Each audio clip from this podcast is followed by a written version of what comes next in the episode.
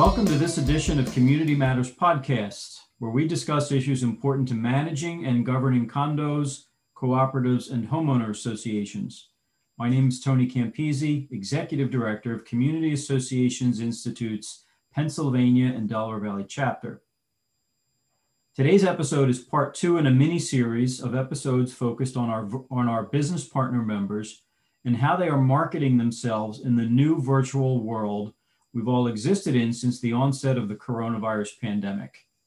We'll be talking with various business partner members about best practices for marketing in a virtual world, how to make the best of virtual events, and how to make connections and new contacts without the in-person networking events that were so that we were so dependent on in the time known as BC, before COVID.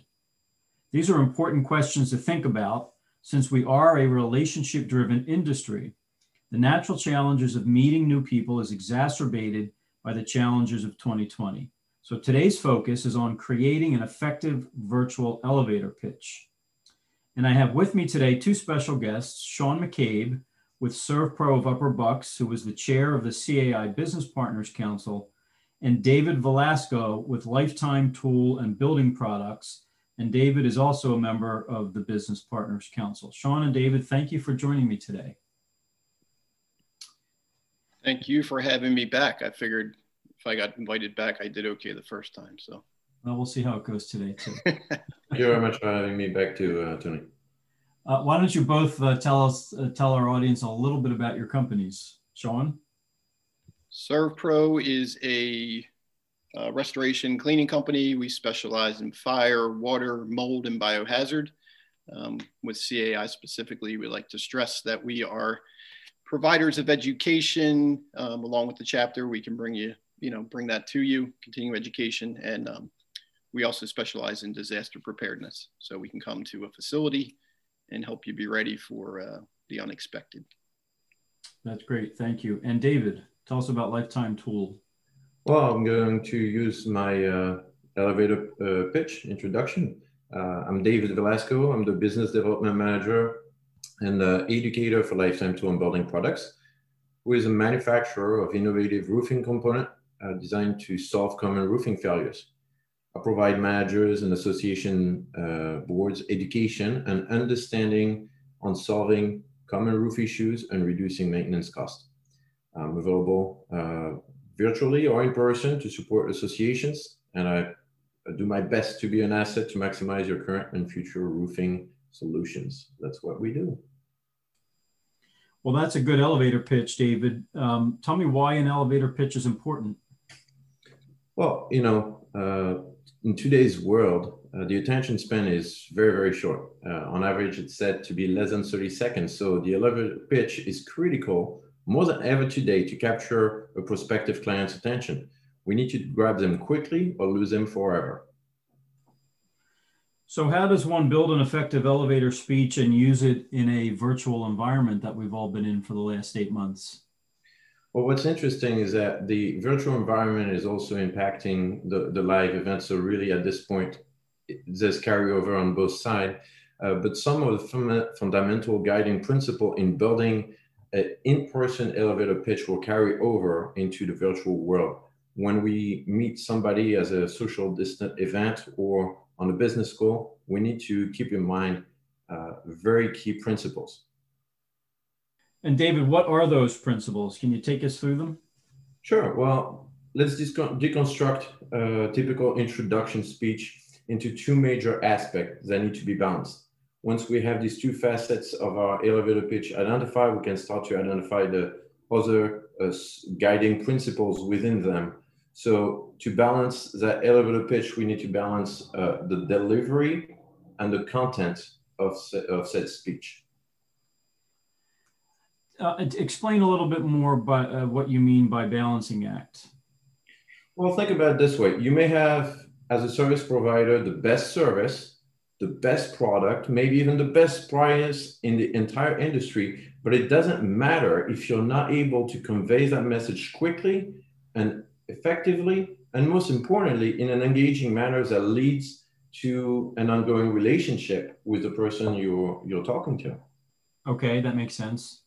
And in fact, you know, uh, a lot of what makes uh, our elevator pitch effective are things that we all know. We've heard them, we've talked about them, but either we fail to implement them or we forget to do it because we're in the heat of the action. We're stressed out. We have connection issue. Our mic wasn't on. Uh, things that can affect our delivery, that can affect our elevator pitch.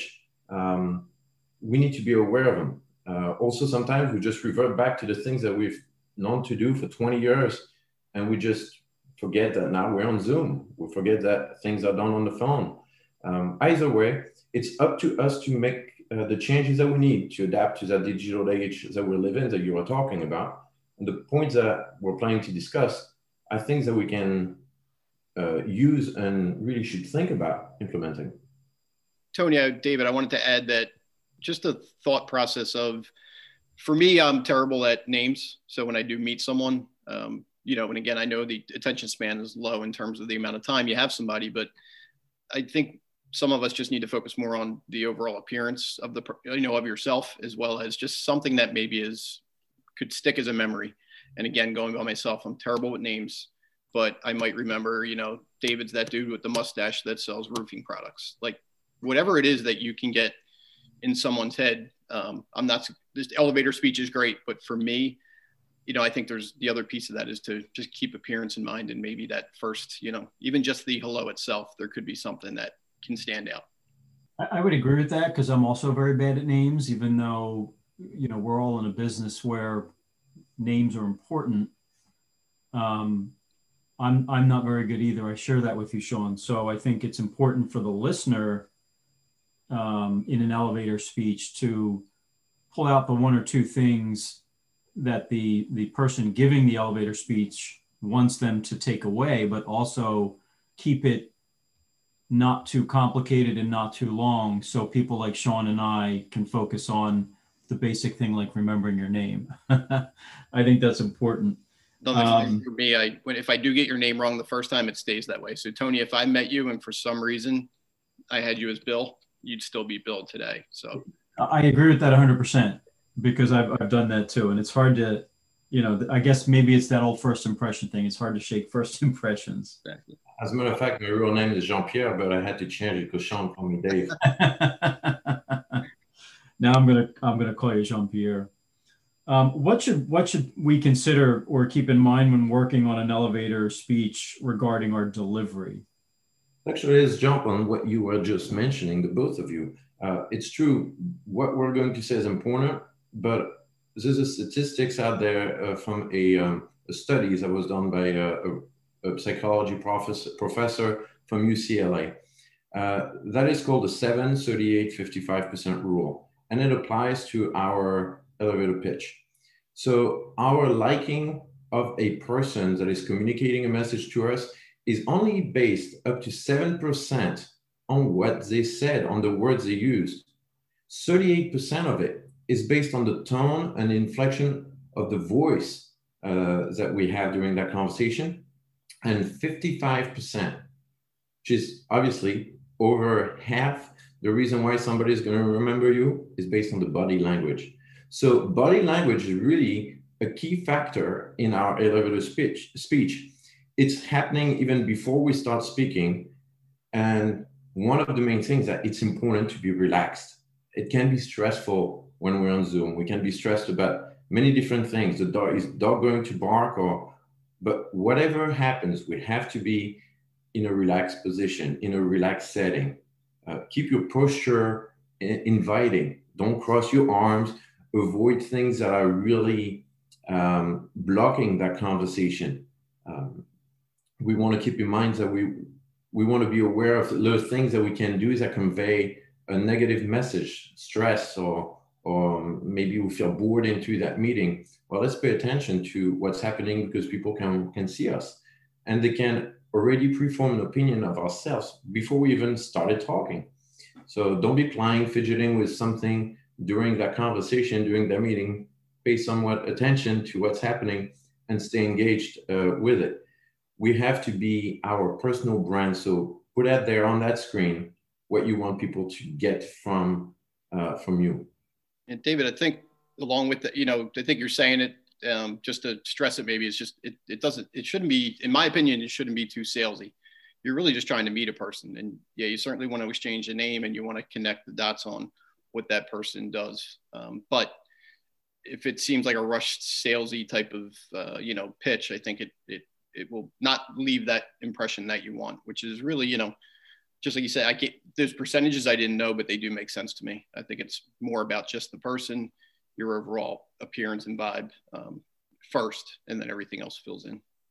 Do you think those percentages um, are have been altered by the virtual world? Do, do you think body language is more important now, or less important, or tone? you know, how much of an impact has the this format that we're using right now, Zoom? How how much has the format do you think affected what David just said about those percentages of body language versus tone? Or do you think it's the same? Do you think that hasn't changed? One thing I believe is, you know, I've heard this from many people is with the virtual world, if you are on a session and you're not being asked to keep your camera off, actually keep it on because there is that first impression is either going to be that blank screen maybe or your company logo but if again if no one's asked if no one's asking you to be off screen i highly encourage people to be on screen um, because that is a huge difference. If you're obviously meeting in person you're going to meet in person and virtually why eliminate that if you don't have to? If it's a technology thing or you know just not clouding the screen that's one thing but i think people should uh, be out there and be visible at all times if possible. Do you think that um, the virtual elevator pitch or the virtual format means uh, my impression is you need to be more concise in a virtual format. Do you agree with that? That that that, that the attention span of the person on the other end is probably shorter today than if they were standing in front of you in an exhibit hall or something like that yeah, absolutely. And I, I think uh, one points I was mentioning earlier is that uh, for some that were already engaged with that type of technology before, we can see the carryover of what we're trying to implement um, already in person. Uh, and for some, it may be very difficult because we were used to do lengthy conversation, lengthy introduction, and we have to work on it to, to keep that concise. Uh, it's going to be more and more prevalent with that? How long whatever the zoom world is going to last? David talk, go ahead i'm sorry sean were you going to say something? Yeah just to throw in there you know the the virtual world can be a little awkward um, and again if you're in a group there's six people on there you know you have a tendency to step on each other by accident. In person you're not you know there's more you're more aware and you can see what people are trying to do. So you might see somebody opening their mouth to talk and you can you know you can react to that but i think the virtual world can be awkward and you can almost step on each other, but I think that gets better over time. But again, I think being on the screen helps that. David, talk a little bit about the, the personal presentation, you know, your image coming across on screen. Well, that's uh, that's directly linked to our body language, really, when it comes to the screen aspect of it. We have to be cognizant of what we look like on screen. Uh, we may be um, we may want to work on certain aspect of our, our dress or grooming to make sure that the way we appear on the screen is giving the, the right impression uh, that we're trying to communicate either to our prospective client or future business partners that we want to uh, we're interacting with. Uh, this is particularly important uh, today. We see you know HD webcams, uh, very large monitor screens that have very high de definition, good resolution. So what we wear, how we wear it, um, is important. We've seen gaffes uh, over Zoom over time. People have been notoriously famous for uh, making Zoom mistakes. So let's be fully engaged and not miss the opportunity to carry the right message. Uh, I was mentioning before, uh, Tony, it's kind of like being in the zone. Like if we're dressed up for the event, for the occasion, then we convey what we do just like you're, you're going to the game, you may want to wear your jersey, but sometimes you're just staying home. You're not going to see anybody that, that day, and you're still going to wear your jersey. Well, you want to be in the zone, and that's really what we want to have as far as the, the, the visual, the personal presentation. We want to deliver um, what we want to convey. We want to present it. Sean, I think the point he's trying to make is that you and I probably should have worn a tie today. I thought exactly as soon as he started mentioning that, like he's attacking our dress. That's what he's doing. I could feel it. He was staring right at me when he said it. I mean, we should make the point. David is the dress, the best dressed among us today. yeah, he is. And I've never pretended to be someone else, so that's got to tell you something. I mean, I, you know, I do want to be like you, David. Oh, thanks. With or without the mustache. With the mustache, for sure. All right.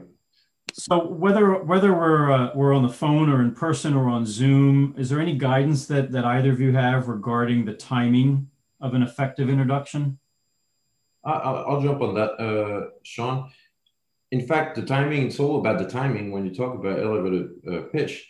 It's something that is concise, that is um, uh, small, that you can deliver within the time frames that it would take to, to just ride a few floors in an elevator. You just talk to a stranger next to you. You should be able to tell them who you are, what you do, and make them want to call you back or to refer you in the future within 30 seconds or less. That's the goal. Uh, sometime before I do a, a, networking event, I time myself with my little speech and I try to stay within 20 to 25 seconds uh, to make sure that I can deliver that.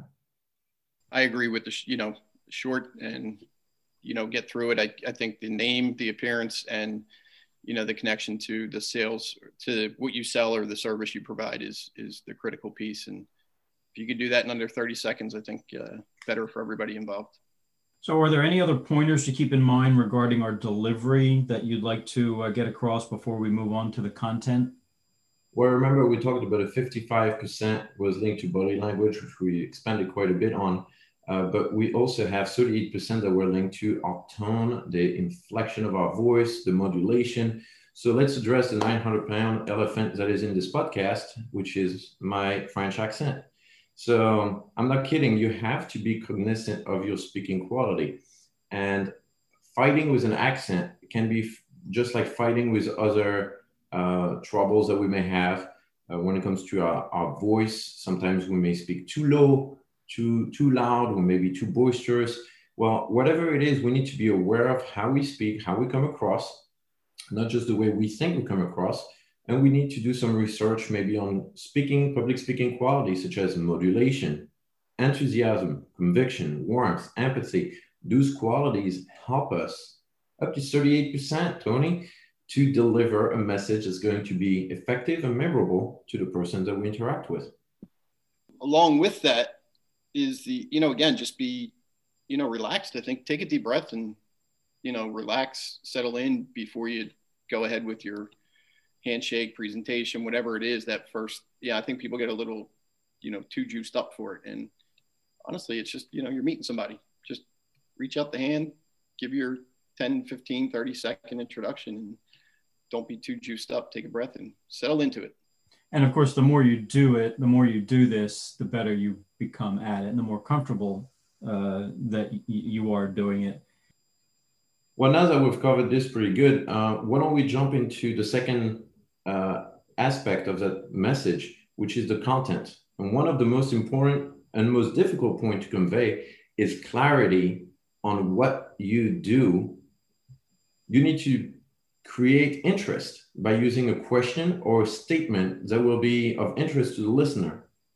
Uh, it's difficult to summarize this part into one simple action verb.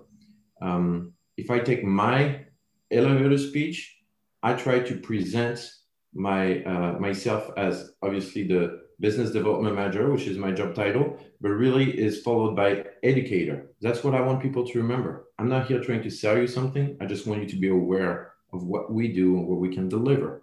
So educator is my keyword. Uh, I noticed in Sean's presentation, he said the same thing, education.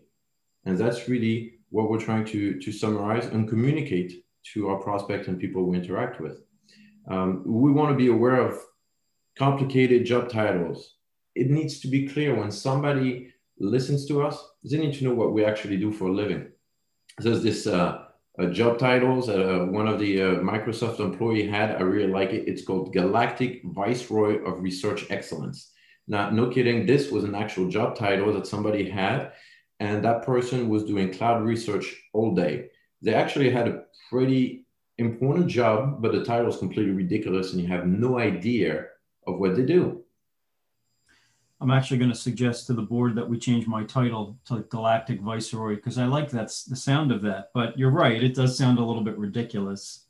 So it sounds like your salary should double though. If you have that, I don't know. it doesn't matter what your salary is. If you get that, it should double at least, right? I'll, I'll suggest that. Yeah. you know, and if you have the title, nobody even dares asking you what you actually do. It's just a really good title. if you have a title that's viceroy in it, it's, it's good no matter what. What what's the next building block in the introduction?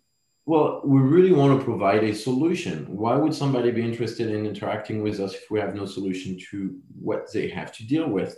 Now we're in industry that is um, people driven. Uh, we know, or we should know, uh, what's of interest for the other people that we want to interact with. Different times of the year, that interest will change, and we need to stay in tune with that. But the elevator pitch can also be uh, referred to as the initial value statement. What value do I bring to you as a person? So we want to think about what are the services that I provide? How can they be of use to my audience? How can I help your client or help you and bring value to you? There's no need to unload the entire portfolio of what we know how to do or can service. Uh, we just want to focus or concentrate uh, on just one or two aspects of what we are about to do and deliver. This is the best way to be remembered. We want to concentrate on small item uh, and, and pick the person's interest. Once that interest is picked, we can go back to it, and that's the doors that we leave it open that we can leave open to engage in the future.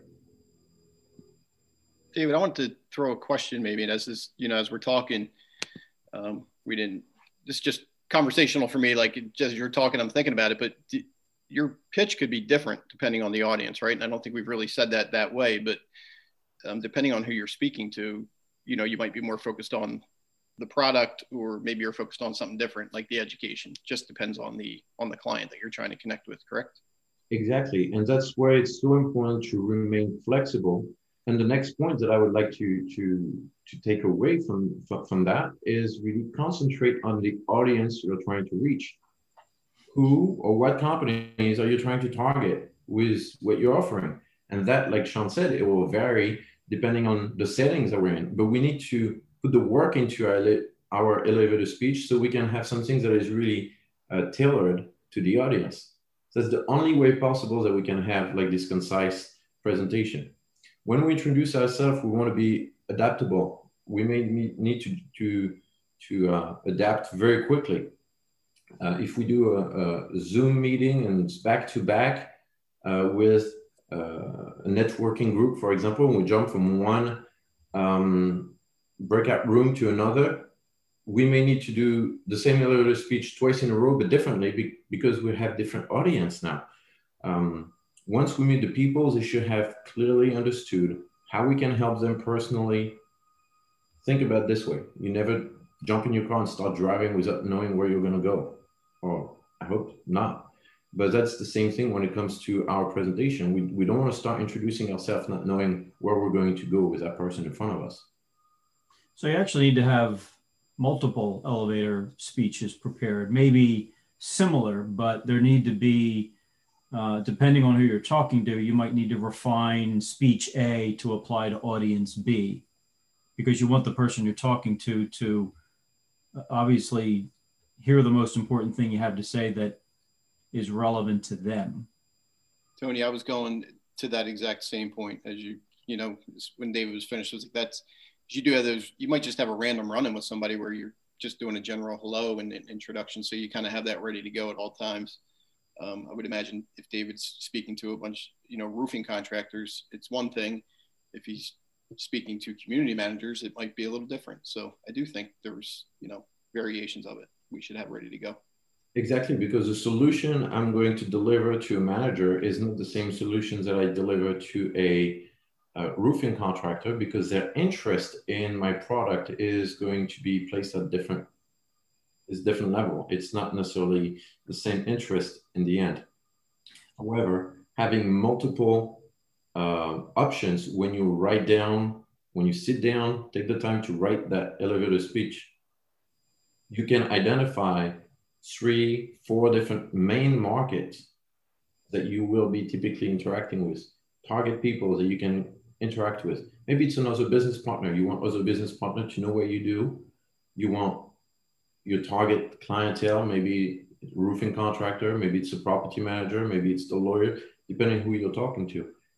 General public, whoever you're interacting to, you may have just slight adjustment to your presentation.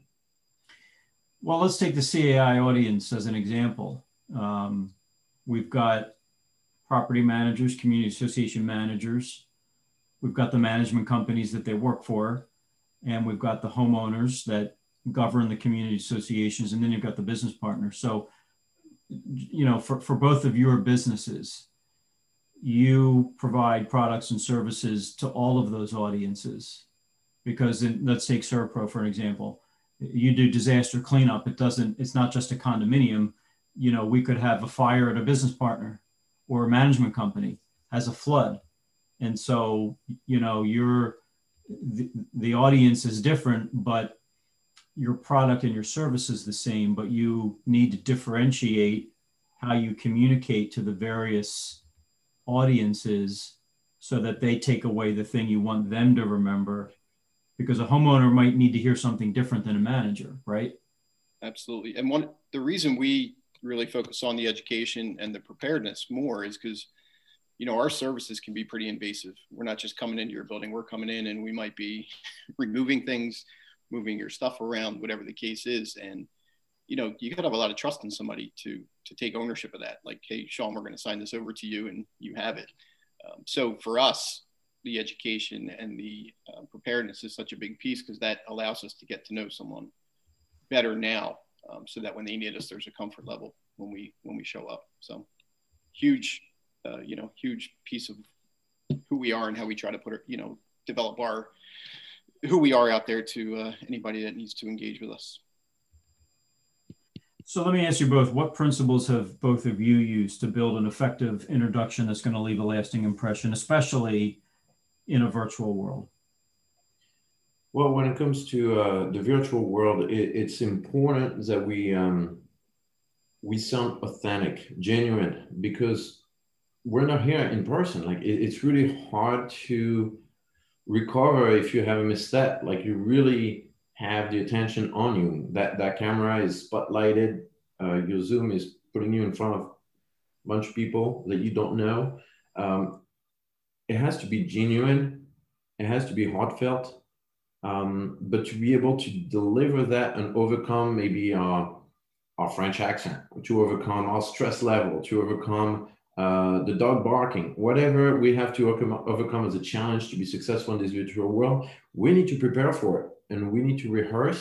So when we actually deliver, it doesn't sound salesman, it doesn't sound uh, pre-recorded.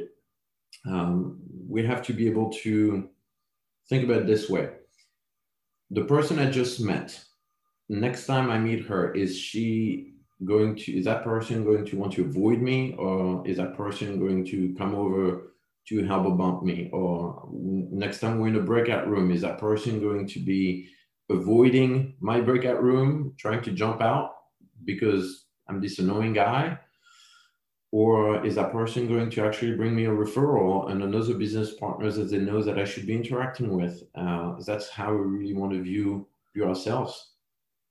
For me, it's very simple. I want to be remembered. So if I put on a fake mustache, pretend I'm David, nobody seems to forget that. And that that's a strategy that works. Um, or I just make Robin show up because she sounds better and looks better than me. But on a serious note, um, I do think what David hit on is the genuine. I again, I think so much of this comes down to just relax. Like you know, your future's not hinging on on this one meet and greet, this thirty second you know introduction. So important to be likable and to be remembered. Um, but I think a lot of that just comes from just you know relax, settle in. So the, the three of us have, have gotten to know each other a lot over this last year, probably more so because it's been virtual um, and, you know, we banter back and forth. I think, um, you know, that's become a shtick between some members of the Business Partners Council. How important do you think humor is, especially in a virtual format? Based on my behavior, I would say it's critical. I do think it's I you know I think it's very it's, again I like being relaxed and I think we can all you know help somebody else be relaxed or be more stressed like so if we can lower the temperature on the you know the anxiety of of some of those sessions because you're meeting somebody for the first time or whatever I think anytime we do that everybody wins and you you'll see you know when you Joni I know you've seen some of these meetings or anything we've been in nobody's talking and then 30 minutes later you have eight people talking like there's a conversion that happens there, and that happens because people settle in and they get more comfortable. I think we all win when that happens. Yeah, I think so too. And Sean has been a, a good lead uh, for the chapter, I should say, as far as bringing humor to the table. But you can see that in, in other chapters, uh, like New Jersey, you can see really good interaction. Meetings are very dynamic in the same way. Um, but it's not the case everywhere, and we really want to bring that part to uh, to the table. It's part of our success uh, tools. We need to be to be professionals, but we can't be overly serious uh, when it comes to these events. We have to be fairly uh, fairly light when it's appropriate, uh, because we're all in the same boat. And when we when we can relate to each other uh, have a little bit of a relaxed attitude with things, I think it makes it um, genuine, makes it comfortable, makes us look forward to the next meeting uh, instead of dreading being on Zoom again.